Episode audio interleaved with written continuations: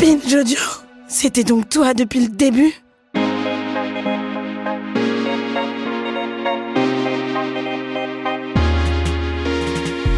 Est-ce qu'il faut le dire ou ne pas le dire? Avec les années, j'ai remarqué que l'on m'assimile toujours quasi systématiquement à une personne hétéro, ce que je ne suis pas. Cela m'agace parfois, cela peut même me vexer selon les contextes. Mais il m'arrive aussi souvent de ne pas rectifier ce malentendu parce que c'est plus simple de ne rien dire et de jouer à la passagère clandestine de l'hétérosexualité. Oui, je mens par omission. Dans tous les cas, c'est trop rarement anecdotique pour les autres et c'est bien le problème. Ce problème, ça s'appelle l'hétéro c'est-à-dire cette façon de penser et d'organiser le monde comme si l'hétérosexualité, le fait d'être un homme ou une femme cisgenre en couple avec une personne du sexe opposé, était la seule option possible. C'est de ça dont il est question dans le cinquième épisode de Faire Genre, le podcast coproduit par Binge Audio et l'Institut du Genre. Pour en parler, je suis en compagnie de la chercheuse en droit Lisa Carayon. Bonjour Lisa. Bonjour. Lisa Carayon, vous êtes maîtresse de conférences à l'Université Sorbonne Paris-Nord. Vous êtes spécialiste en droit de la santé, de la famille et des personnes étrangères et vous êtes rattachée à l'Institut du genre. Vous êtes également membre de l'IRIS, Institut de recherche interdisciplinaire sur les enjeux sociaux, et vous militez dans plusieurs associations, notamment l'association de juristes féministes, le GIAPS, groupe d'information et d'action sur les questions procréatives et sexuelles dont nous parlerons plus tard. Lisa Carayon, d'où vient cette idée, cet idéal que chacun, chacune serait égal face à la loi? Cette euh, idée, idéal et mythe en réalité, hein, s'ancre beaucoup dans, la Révolution française. Euh, ce moment où justement on dit qu'on va abolir les privilèges, rétablir une égalité, euh, tous les hommes naissent et demeurent libres et égaux en droit, on le sait. Et à partir de là, il a été beaucoup dit, répété que voilà, chacun et chacune était égal face à la loi, quel que soit euh, son sexe, euh, son appartenance raciale, ethnique, euh, nationale, etc. Mais c'est un mythe qui est aussi, je pense, colporté dans les facultés de droit, cette espèce d'idée que le droit aurait une forme de neutralité, ou plus exactement, que le droit serait un outil de l'équilibre. Et quand on parle d'équilibre, on pense toujours à une question d'égalité ou d'équité, euh, et jamais en fait à un équilibre d'un rapport de force à un moment donné. Et ça, ça n'est pas du tout dit. La Déclaration des droits de l'homme et du citoyen énonce dans son article premier que les hommes naissent et demeurent libres et égaux en droit, les distinctions sociales ne peuvent être fondées que sur l'utilité commune. Et cela fait écho euh, à l'épisode 4 avec euh, l'historienne Florence Rochefort qui mentionnait la Déclaration des droits de la femme et de la citoyenne d'Olympe de Gouges Florence Rochefort expliquait les femmes n'étaient pas incluses dans cette instauration d'un vote qui était à l'époque censitaire et réservé à certains propriétaires. Mais il ne faut pas non plus limiter Olympe de Gouges à cette dimension de la citoyenneté étendue comme droit de vote parce qu'elle parle aussi dans cette même déclaration de l'égalité dans le mariage et de faire du mariage un contrat, donc de pouvoir divorcer. Elle a toute une dimension qui en fait comprend aussi bien ce qu'on appelle les droits civils et les droits politiques. Et pour vous, Lisa Carayon, à quel moment des juristes ont-ils et elles commencé à souligner les manquements à cet idéal d'égalité? Florence Rochefort euh, parlait d'Olympe de Gouges, ça montre bien que même à l'époque de euh, la Déclaration des droits de l'homme et du citoyen, il y a déjà des personnes qui sont conscientes que euh, cette affirmation d'une égalité abstraite, elle n'a rien à voir avec la réalité. Et cette critique, elle a été portée par toutes les personnes qui ont lutté contre l'esclavage, pour montrer qu'en réalité, on parlait là encore une fois des, des personnes libres, notamment des personnes blanches, évidemment. Elle a été reprise par les auteurs marxistes par la suite, pour montrer qu'en réalité, quand on affirmait que la propriété était un droit naturel et sacré, bah, on, plaçait quand même la société dans un certain rapport de classe, euh, ceux qui possèdent les outils de production, euh, ceux qui travaillent. Euh, elle a été reprise ensuite dans des dimensions plus intersectionnelles. C'est le travail par la suite d'Angela Davis, de Kimberly Crenshaw aux États-Unis, qui montre que les rapports à la fois de genre et de race s'entremêlent pour, pour, pour, montrer qu'en réalité le droit n'est pas en réalité égal et euh, aujourd'hui encore, euh, c'est le travail des juristes qui travaillent dans des perspectives de genre. Et euh, de nouvelles perspectives émergent. On sait aujourd'hui que les critiques sur l'andiphobie structurelle de notre société, ou même des, des, critiques antispécistes sont des critiques qui montrent que ce droit n'est pas neutre et est construit autour d'un idéal, l'humain, l'homme masculin, blanc, hétérosexuel, a façonné le monde et donc aussi le droit. Oui, l'andiphobie que vous venez de mentionner, ça fait référence euh, à l'invisibilisation des personnes en situation de handicap dans le droit, c'est ça? Le droit est une des manifestations de, notre société, donc on peut penser euh, à la façon dont on va considérer qu'on prend en compte la situation de handicap euh, en se cantonnant à la question de l'accessibilité physique des bâtiments, par exemple, ou la façon dont on a conçu historiquement des dispositifs de protection qui sont parfois très paternalistes à l'égard des personnes en situation de handicap. Mais en fait, ce que vous êtes en train d'expliquer, Lisa Carayon, c'est que euh, la critique sur euh, la normativité du droit, en fait, elle vient euh, de penseurs extérieurs au monde du droit à l'origine. Bah, disons que le droit parce qu'il est l'outil d'une société en place, est un outil conservateur. Et les juristes qui, qui ont été formés à cette discipline sont souvent aussi conservateurs mais l'intérêt euh, d'avoir des juristes critiques, c'est précisément que nous avons intériorisé et pris à notre compte des critiques qui sont venues d'autres champs, l'économie, la sociologie, euh, et puis euh, les champs militants de façon générale. Kimberly Crenshaw, que je citais tout à l'heure, est une juriste américaine. Oui, et d'ailleurs, le collectif Régine, Recherche et études sur le genre et les inégalités dans les normes en Europe, un programme impulsé au sein de l'Université Nanterre, étudie le droit français au prisme du genre. Est-ce que vous pouvez nous en parler, Lisa Carayon? Je fais partie de ce collectif. Régine, c'est un collectif de, juristes euh, qui a décidé d'intégrer euh, dans l'analyse du droit français notamment euh, des perspectives de genre. et on, l'a fait à travers des travaux qui ont notamment été publiés dans un gros ouvrage qui s'appelle La loi et le genre et qui continue encore aujourd'hui. On fait ce qu'on appelle une chronique, c'est-à-dire que tous les ans, on, fait un peu l'actualité du droit dans des perspectives de, genre et un, un nouveau colloque va bientôt avoir lieu euh, cette année pour euh, fêter euh, notre anniversaire.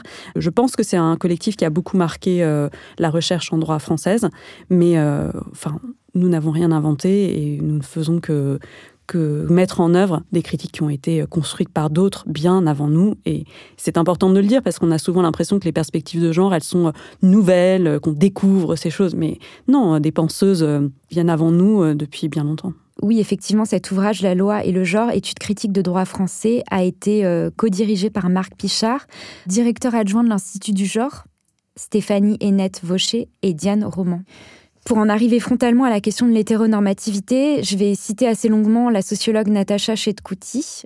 Dans un article paru en 2012 sur la revue Raison Présente, Natacha Chetkouti explique que les termes d'hétérosexualité et d'homosexualité ont été introduits en France à la fin du 19e siècle. Natacha Chetkouti écrit dans un contexte sociopolitique qui infériorise les femmes, l'hétérosexualité à visée procréatrice suppose alors une attirance pour le sexe opposé, s'articulant à un dualisme tranché entre masculinité et féminité. Traçant la frontière entre le normal et la folie, l'une des figures de l'opposition à l'ordre naturel va être celle de l'homosexuel, définie dans le littré médical de 1886 comme un renversement de l'ordre régulier, une déviation innée, l'homosexuel s'inscrit dans une véritable logique de l'inversion.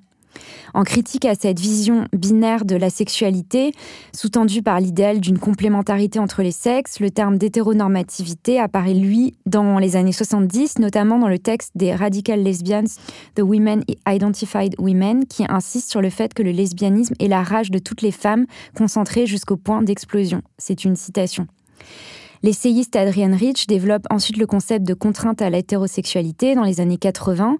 L'hétérosexualité, comme la maternité, écrit Adrienne Rich, doit être reconnue et analysée comme une institution politique. Et le concept d'hétéronormativité, toujours selon les travaux de Natasha Chetkouti, est développé ensuite dans les années 90 par la pensée queer, notamment avec euh, la philosophe Judith Butler, qu'on a déjà beaucoup évoqué dans ce flux de podcasts, et qui explique le terme normatif fait référence à la violence ordinaire qu'exercent certains idéaux de genre. Cette longue introduction m'amène, Lisa Carayon, à vous interroger sur votre définition à vous, en tant que chercheuse en droit, de l'hétéronormativité.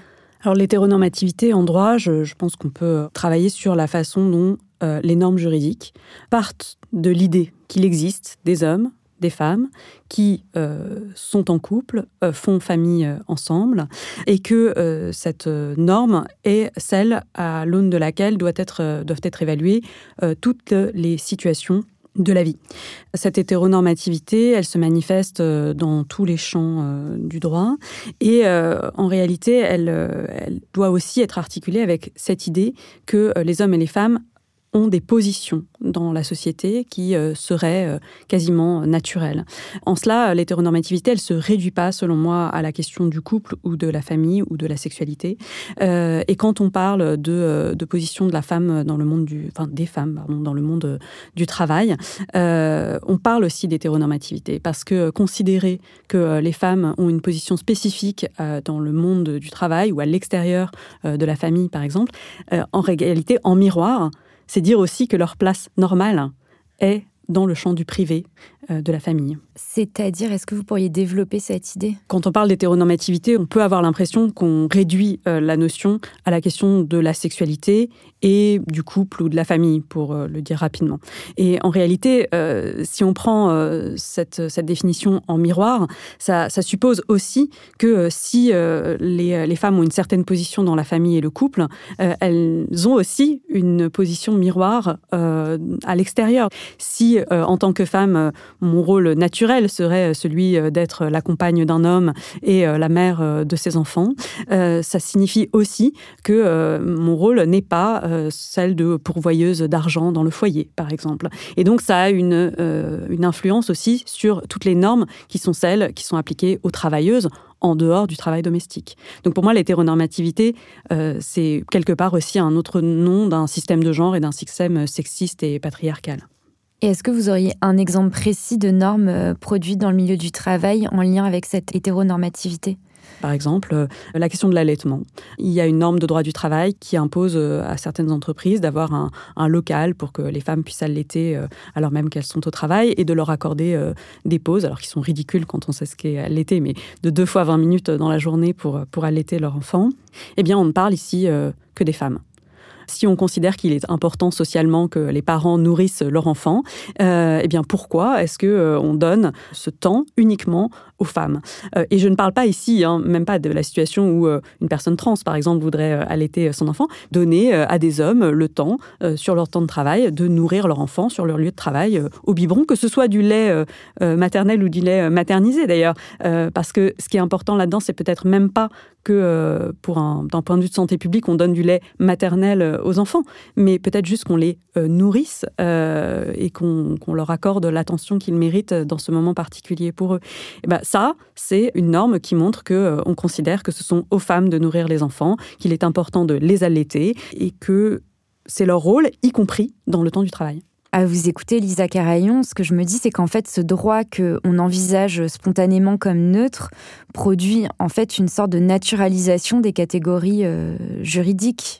En fait, le droit, il a quand même une position un peu particulière dans le système de normes qui nous entoure. Parce que des normes, on en, vit tous les jours, hein, des normes de politesse, des normes morales. Euh, on est entouré de normes de comportement. Mais le droit, il a euh, deux caractéristiques à part. D'une part, il est produit par un système que grosso modo on va considérer comme démocratique. Et donc, euh, il, a une certaine légitimité. La norme juridique, elle est teintée d'une légitimité parce qu'on se dit qu'elle vient de vote, de délibération, etc. ce n'est pas une, règle qui serait euh, arbitraire, euh, comme peut l'être les règles de politesse, par exemple. par ailleurs, bah, le droit, il a cette, cette caractéristique de d'avoir un effet, on pourrait dire, performatif, c'est-à-dire le droit dit quelque chose et donc cette chose est, je dis vous êtes marié et vous êtes marié euh, au regard du droit. Et euh, si vous enfreignez euh, une norme juridique, il y a une sanction de cette norme juridique, ce qui n'est pas forcément le cas pour les autres types de normes qui nous entourent. Ce que je veux dire par là, c'est que le droit a cette espèce de pouvoir de conviction à l'égard des personnes que ce qu'il dit est ce qui doit être et ce qui est. Alors ça, c'est très abstrait ce que je dis, mais je, vous en donne un exemple euh, peut-être concret. C'est la question de la bicatégorisation euh, de sexe. Le droit inscrit sur nos états civils que nous sommes des hommes et des femmes. Et en cela, il dit enregistrer une nature, une réalité qui est extérieure au droit. Et on sait depuis bien longtemps que ce n'est pas le cas. La situation des personnes intersexes euh, est évoquée depuis bien longtemps dans les recherches euh, féministes, mais pas que. Euh, la situation des personnes trans également. Et puis même en dehors de ces personnes qu'on ne peut pas juste prendre comme un outil démonstratif de nos convictions, on sait que toutes et toutes, nous ne sommes pas sur, dans des catégories spécifiques d'hommes et de femmes et que tout ça est un spectre. Donc, en réalité, quand le droit dit enregistrer une réalité qui serait une réalité naturelle, en réalité, il la crée. Et il la crée tellement que pour faire entrer les personnes dans ces catégories juridiques, on va jusqu'à déformer leur corps. Et donc en réalité, le droit produit le fait qu'il y a des hommes et des femmes, produit le fait qu'il y a des couples hétérosexuels, puisqu'il l'écrit sur euh, les actes de naissance. Et c'est d'une telle importance sociale que ça va jusqu'à légitimer le fait qu'on modifie les corps des personnes. C'est une sorte de grande spirale de l'enfer de l'hétérosexualité et de l'hétéronormativité. Et euh, en lisant vos travaux, Lisa Carayon, euh, on comprend aussi que la construction du droit des étrangers est un champ qui illustre aussi l'hétéronormativité dans, le, dans le droit français. Ce qu'on constate dans le droit tel qu'il est aujourd'hui, c'est qu'il il y a cette espèce de présupposé que euh, les personnes migrantes sont euh, des hommes euh, qui viennent pour des raisons économiques et qui éventuellement supportent leur famille à l'étranger. La réalité n'est pas du tout celle-là. 50% des personnes migrantes dans le monde sont des femmes et il existe évidemment des femmes qui fuient leur pays pour ou qui se déplacent même sans fuir leur pays pour des raisons économiques et qui sont euh, support de famille euh, à l'étranger. Il existe des hommes qui, évidemment, fuient euh, leur pays aussi pour des questions personnelles ou de persécution au regard de leur orientation sexuelle, par exemple. Et il existe évidemment des hommes qui sont des pères qui veulent, par exemple, protéger leurs enfants, soit de la guerre, soit de situations économiques problématiques. Et pourtant, tout notre droit est construit autour de cette figure, l'homme étranger, travailleur, et à cet égard, les femmes notamment sont euh, très discriminées dans notre système juridique lorsqu'elles sont des femmes migrantes travailleuses. Notre système juridique, euh, quand vous voulez être régularisé, c'est-à-dire que vous êtes sans papier et que vous voulez obtenir un titre de séjour euh, en France et que vous voulez le faire au titre de votre travail, nécessite que vous gagniez le SMIC, que vous soyez euh, en CDI et que vous ayez un employeur qui participe à votre procédure, c'est-à-dire qui euh, euh, dise qu'il vous emploie, qu'il soit d'accord pour que vous fassiez cette démarche. c'est déjà extrêmement difficile pour les hommes qui ont souvent un employeur dans des métiers tout à fait en tension, mais en fait pour les femmes c'est quasiment impossible. Parce qu'en en fait comme toutes les femmes, mais spécialement parce qu'elles sont aussi des femmes migrantes et donc à ce titre elles sont doublement discriminées, hein, c'est le concept d'intersectionnalité. Elles sont confinées dans des métiers qui sont notamment des métiers à domicile et qui sont souvent des métiers à temps très partiel avec de multiples employeurs euh, et qui sont très souvent pas payés euh, au SMIC. Ce qui veut dire que quand bien même elles travailleraient et elles feraient des métiers extrêmement importants euh, socialement, elles ont très peu de chances de remplir les conditions qui sont actuellement celles de, de la régularisation par le travail. Et même si elles ont des contrats, qu'elles sont au SMIC, etc., elles, elles ont besoin que la totalité de leurs employeurs participent à leur démarche. Euh, ce qui est évidemment extrêmement compliqué à accomplir. Et à l'inverse, pendant très longtemps, par exemple, euh, les hommes étaient très marginalisés dans euh, les titres de séjour relatifs à la famille. Votre réponse fait écho à l'entretien qu'on a conduit avec Sandra Logier, la philosophe Sandra Logier, qui mentionnait à un moment cette idée d'accorder la citoyenneté à tous les pourvoyeurs de care en France. Et pourquoi vous avez cristallisé une grande partie de vos recherches sur le droit de la santé et de la famille? Alors, il y a toujours des, dimensions personnelles à nos choix de recherche, sur lesquelles je ne reviendrai pas forcément ici, mais je pense que ça fait partie de ces champs où euh, la question de l'hétéronormativité est particulièrement euh, prégnante et a un impact euh, très quotidien euh, sur la vie des personnes, notamment dans, euh, dans leur vie de couple et euh, dans leur vie de famille. par exemple, le droit français de la famille considère que un homme a toujours la possibilité de reconnaître ses enfants tant que ces enfants n'ont pas été reconnus par quelqu'un d'autre. Et ce, toute sa vie et jusqu'à son testament ce qui est dans certains cas très favorable aux enfants, euh, notamment parce que euh, ça permet à ces enfants d'hériter euh, de cet homme après sa mort. Mais à l'inverse, si vous êtes un, enfant qui n'a pas de filiation paternelle, vous ne pouvez rechercher la filiation de votre père en justice que dix ans après votre majorité. Et ce, pour des raisons qui ne sont pas forcément négatives, notamment parce qu'on considère qu'après un certain temps écoulé, en réalité, un certain équilibre des familles, des couples, des personnes s'est établi, qu'on ne va pas tout bouleverser 28 ans plus tard. Mais ma question est pourquoi ce double standard? Aussi parce qu'on considère qu'il est toujours euh, favorable à un enfant euh, d'avoir un père. Alors financièrement, c'est pas forcément faux. Euh, est-ce que socialement, individuellement, dans votre construction personnelle, c'est toujours le cas? Je ne sais pas. Et cette différence en fait de normes, suivant qu'on se place du point de vue des enfants ou des ou des parents, m'a interrogée, m'a interpellée quand j'étais encore étudiante, et, et, je me suis demandé ce qui était derrière ça. C'est cette idée que peut-être les enfants dérange euh, les parents, mais que euh, les parents peuvent toujours revenir en arrière et euh, réparer les erreurs du passé. C'est une vision qui est très hétéronormée aussi, dans cette idée que l'important, c'est le couple parental, les hommes aussi, puisque la question ne se pose pas pour les femmes sur ce plan, et sur le fait que les enfants doivent laisser les hommes tranquilles, alors que les pères peuvent toujours revenir en arrière. Vous avez aussi longuement étudié la loi de bioéthique. je vais rappeler en quelques mots ce dont il s'agit. Elle a donc été votée le 2 août 2021. Cette loi a permis l'ouverture de l'accès à la procréation médicalement assistée, la PMA, aux couples de femmes et aux femmes célibataires. L'autoconservation des gamètes est désormais, sur le papier, en théorie, je précise, accessible sans motif médical. Et toujours dans le sillage de cette euh, loi, les personnes nées d'une PMA en France peuvent euh, accéder, dès leur majorité, à des données non identifiantes comme l'âge, les caractéristiques physiques, la situation familiale ou encore professionnelle, ou à l'identité du donneur c'est euh, un sacré pied dans la fourmilière de l'hétéronormativité, non, cette loi? Alors, dans une certaine mesure, oui.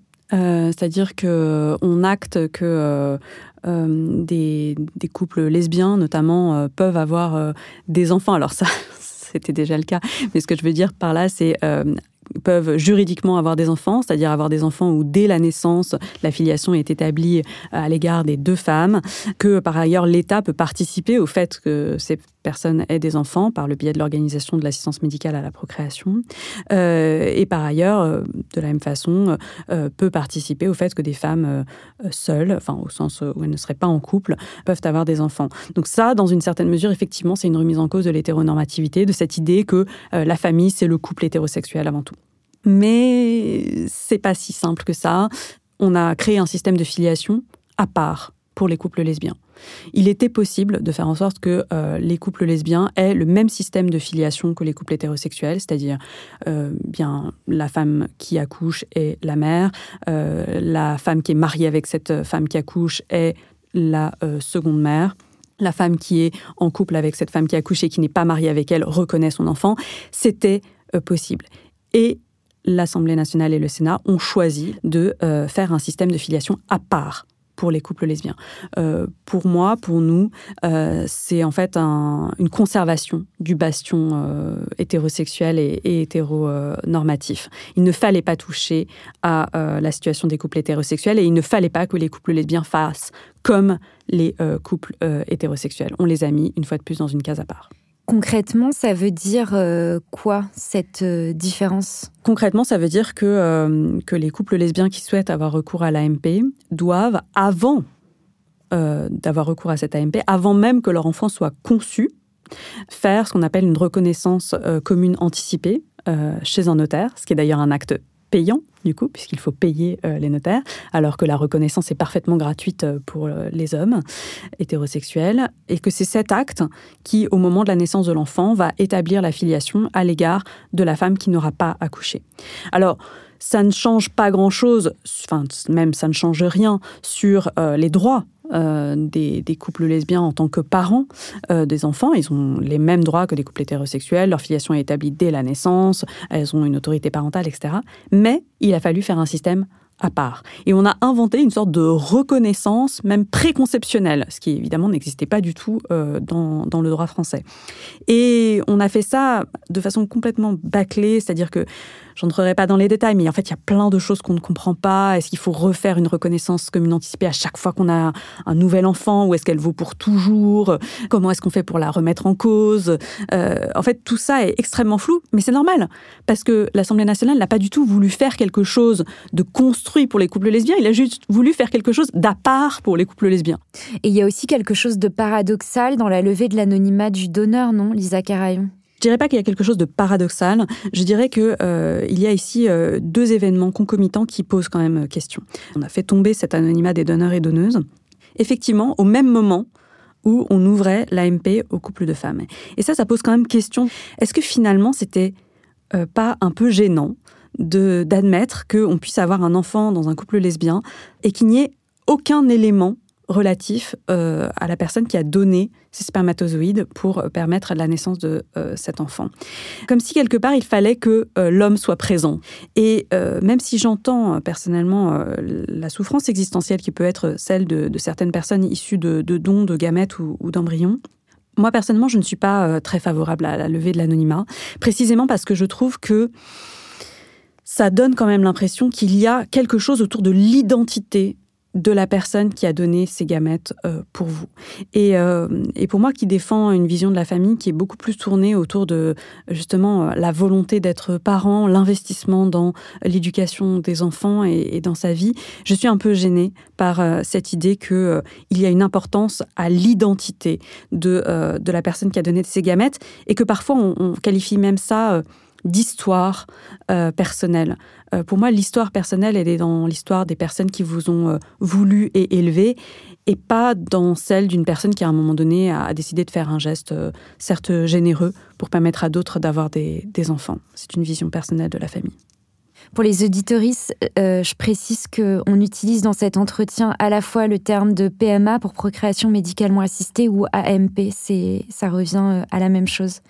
Et cette loi, Lisa Carayon, on pourrait euh, en parler encore longuement. Je voudrais quand même prendre le temps d'évoquer un dernier point qui me paraît assez problématique en ceci que cette loi de bioéthique produit aussi de l'exclusion entre personnes minorisées. c'est notamment l'exclusion des hommes trans.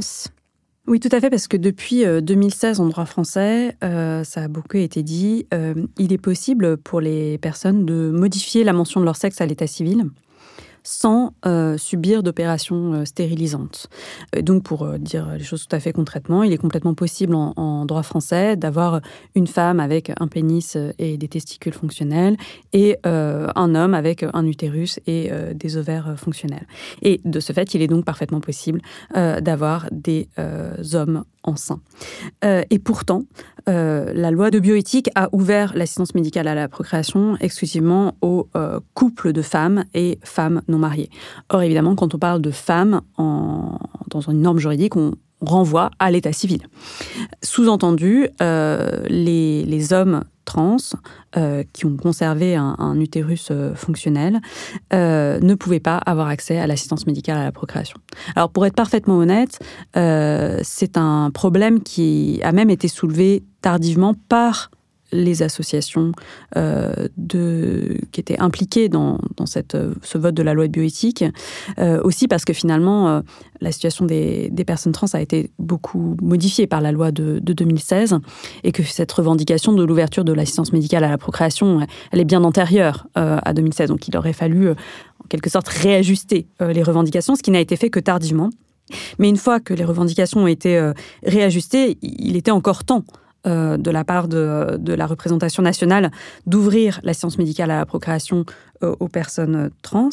Et par ailleurs, c'était l'occasion de euh, régler la question de la façon dont les personnes trans établissent leur filiation lorsqu'elles procréent totalement naturellement en dehors de toute assistance médicale à la procréation. c'est des questions qui commencent à se poser Qu'en est-il quand une femme trans, en l'occurrence, a eu des enfants avec sa compagne, femme cis, en dehors de toute AMP Celle qui accouche est la mère, d'accord, mais euh, la, deuxième femme, qui est la, femme trans.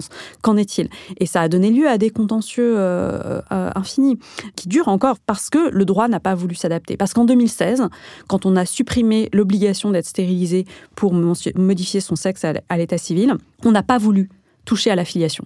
Parce que plusieurs choses. Il y avait sans doute le fait de ne pas vouloir ouvrir cette question, parce que ça fait un sacré bazar euh, dans les assemblées, et d'autre part, parce qu'il y avait cette espèce d'idée que bah, si on devient une femme, on sera forcément en couple avec un homme. Si on devient un homme, on sera forcément en couple avec une femme. Donc la question de couples lesbiens qui peuvent procréer tout à fait euh, naturellement, entre guillemets, ou de couples d'hommes qui peuvent procréer de façon totalement euh, naturelle, ne se posait même pas dans l'esprit euh, des législateurs. Et évidemment, ça avait été dit que ça allait arriver, mais il y avait cette espèce d'aveuglement. Ça, c'est l'hétéronormativité en plein. Oui, Nicole Belloubet, qui était euh, ministre de la Justice, avait déclaré en septembre 2019, quand elle a été interrogée sur cette question en discussion en commission à l'Assemblée nationale, elle avait dit l'objectif de la loi est de fixer des règles générales et non de traiter des cas singuliers. Le juge est là précisément pour traiter des cas singuliers. Nous n'avons pas forcément besoin de tout prévoir dans la loi. La jurisprudence fera son œuvre. Alors ça, c'est d'une, euh, si je puis me permettre un petit commentaire, c'est vraiment d'une hypocrisie euh, totale. Euh, enfin.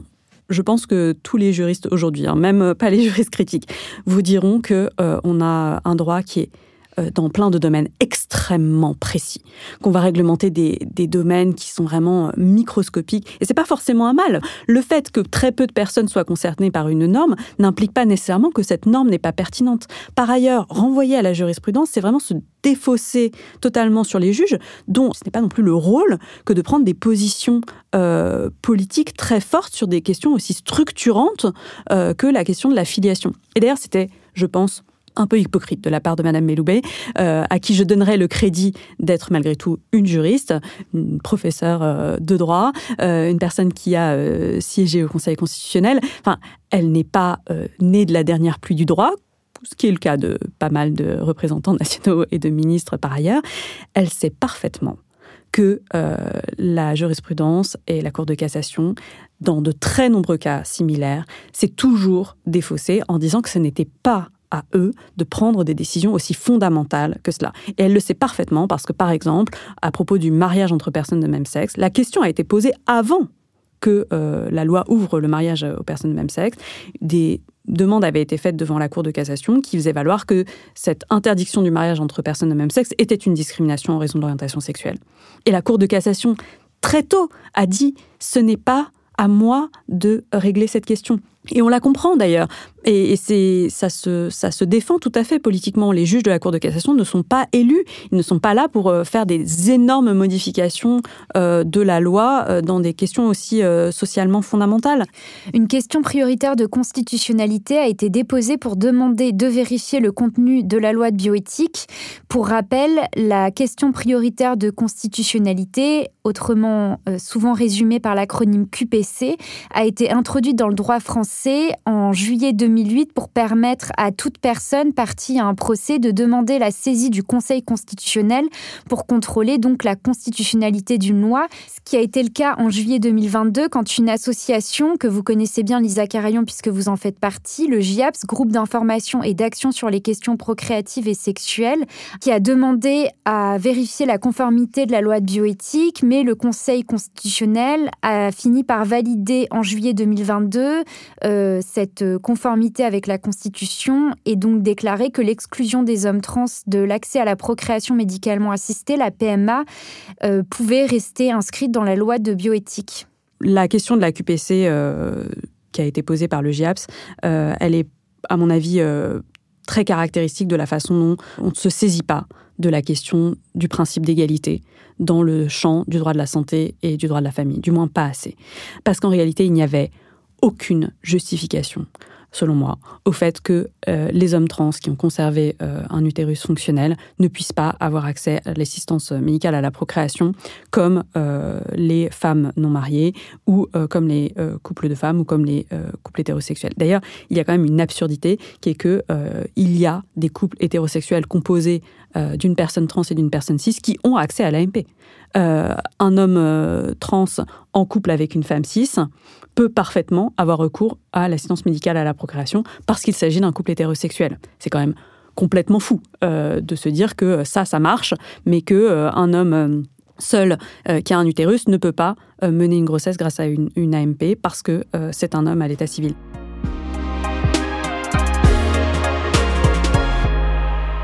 Et à quoi ressemblerait pour vous, Lisa Carayon, un monde législatif qui serait dénué de toute hétéronormativité?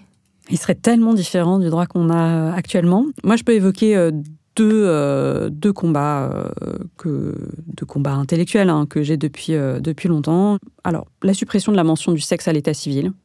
Il n'y a aucune raison aujourd'hui de continuer à marquer sur nos documents d'identité, quels qu'ils soient, que nous sommes des hommes euh, et des femmes.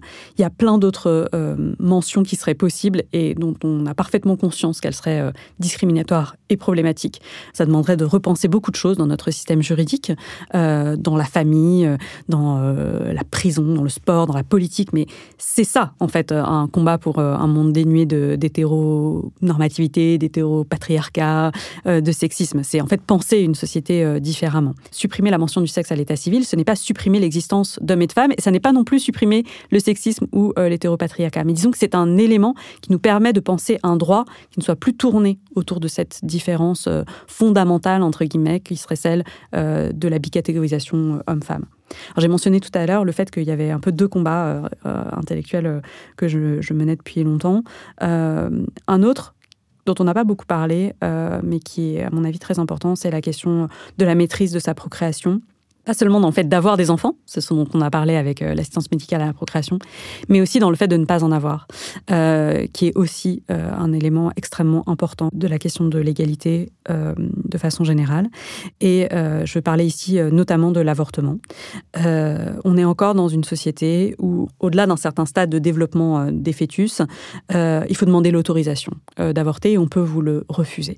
je trouve ça aberrant et je pense, par exemple, qu'un grand combat c'est de supprimer le délai de recours à l'avortement, qu'on puisse avorter euh, jusqu'à la fin de sa grossesse euh, tout à fait librement, euh, parce que pour moi, il est insupportable de considérer que on peut vous interdire d'avorter, qu'on peut du coup corrélativement vous imposer une grossesse qui est un un événement tellement intrusif dans votre corps, tellement bouleversant à tant d'égards, y compris sur le plan corporel, émotionnel pour certaines personnes, euh, le fait qu'on puisse vous imposer ça et que, bah, au bout du bout, on puisse vous, euh, vous imposer euh, un accouchement, même si derrière on vous permet de, d'abandonner votre enfant si vous ne voulez pas devenir sa mère, je trouve ça insupportable. Pour conclure cet entretien, nous nous sommes retrouvés dans les locaux de Binge nous sommes le 9 mars, c'est-à-dire le lendemain du 8 mars.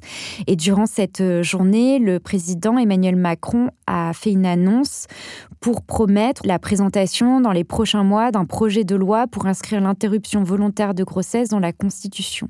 Quelle est votre réaction à cette annonce? D'une part, la façon dont il est prévu, on ne sait pas encore ce qu'il en sera réellement, mais dont il est prévu que ce droit soit inscrit dans la Constitution euh, est totalement insatisfaisant. Euh, on parle de liberté et non de droit, ce qui, dans un terme juridique, constitue en fait une différence importante. Euh, on parle de euh, liberté des femmes. Encore une fois, on oublie que bah, désormais des hommes peuvent avorter. Hein. Si des hommes peuvent être enceints, ils peuvent aussi avoir le droit d'avorter.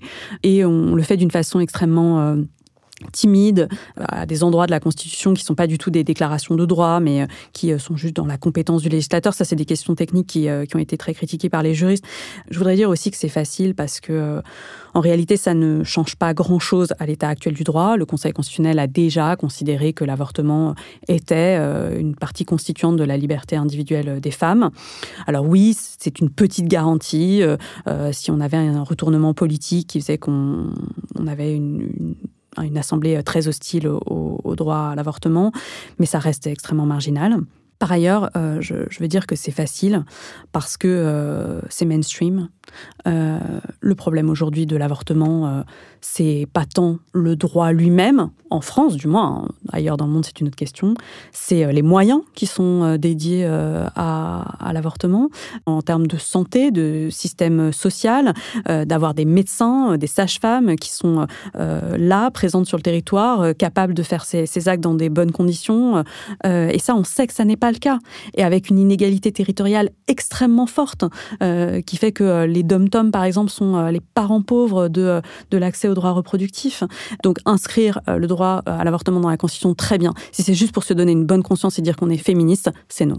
Et je me permets de rappeler en conclusion que la question de la constitutionnalisation du droit à l'avortement est aussi un enjeu européen, d'autant plus saillant que l'actuelle présidente du Parlement européen, Roberta Metsola, est de nationalité maltaise et que Malte est aussi l'unique pays européen à criminaliser sans aucune exception la pratique de l'avortement, c'est-à-dire y compris dans un contexte de viol, de malformation du fœtus ou de danger pour la vie de la personne enceinte. Merci beaucoup Lisa Carayon pour cet échange très dense autour du concept d'hétéronormativité avec euh, votre regard de juriste. Euh, merci beaucoup pour cette invitation et au revoir à toutes et tous.